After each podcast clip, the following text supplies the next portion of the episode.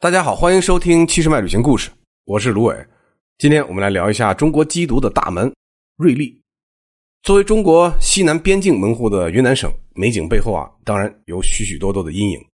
云南地处中国西南边陲，北回归线的横贯这个省的南部，属于低纬度的内陆地区。全省东西最大横距八百六十四点九公里，南北呢最大纵距九百九十公里。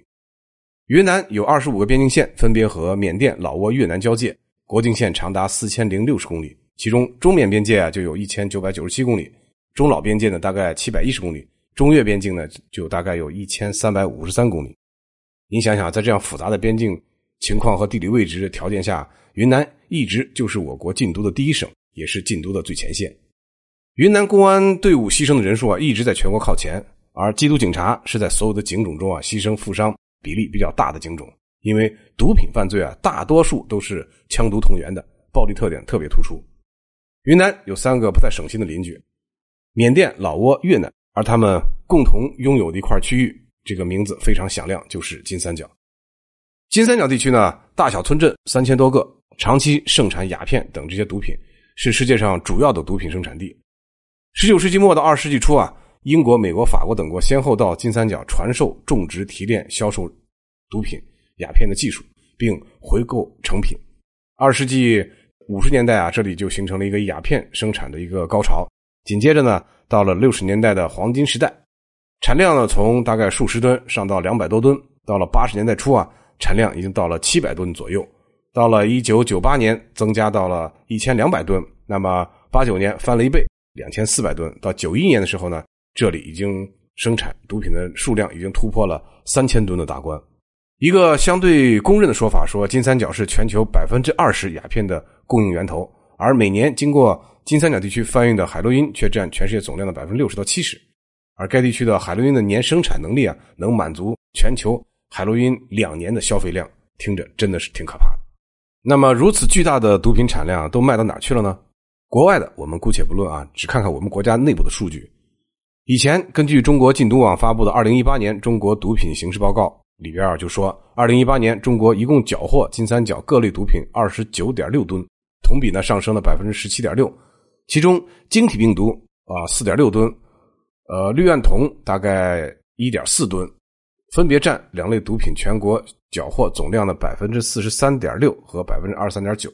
同比分别增长了四点二倍和三十五倍。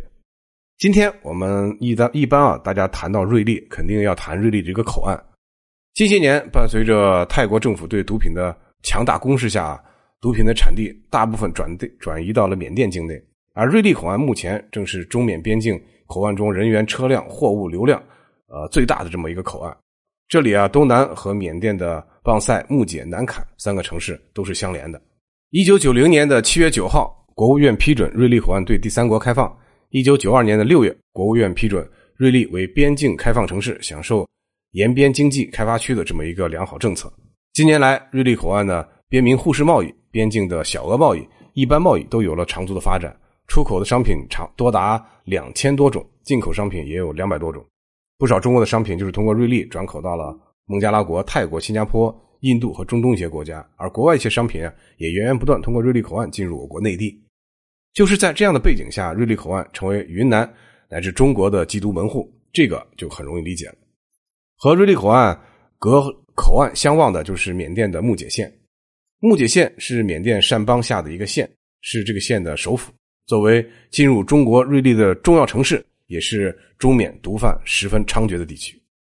看看我国刑法啊，根据我国刑法第三百四十七条规定，走私、贩卖、运输、制造毒品啊，无论数量多少，都应该追究刑事责任，予以刑事处罚。具体的量刑标准啊，如下。走私、贩卖、运输、制造鸦片一千克以上的海洛因，或者是甲基苯丙胺五十克以上，或者其他毒品数量大的，处十五年有期徒刑、无期徒刑或者死刑，并没收财产。那么，走私、贩卖、运输、制造鸦片两百克以上不满一千克的海洛因，或者是甲基苯丙胺十克以下不满五十克，或者其他毒品的数量比较大的，处七年以上有期徒刑，并处罚金。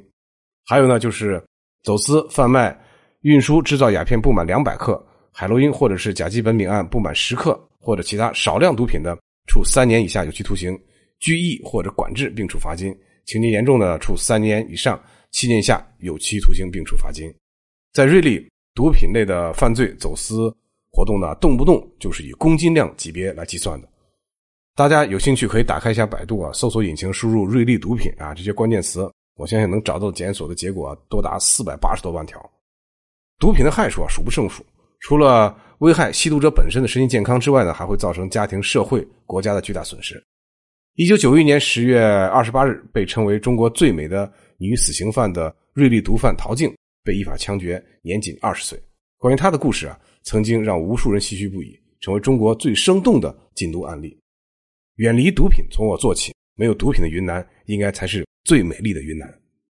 好了，感谢您的收听，关注七十迈旅行，解锁保姆级游玩攻略，收听更多旅行故事。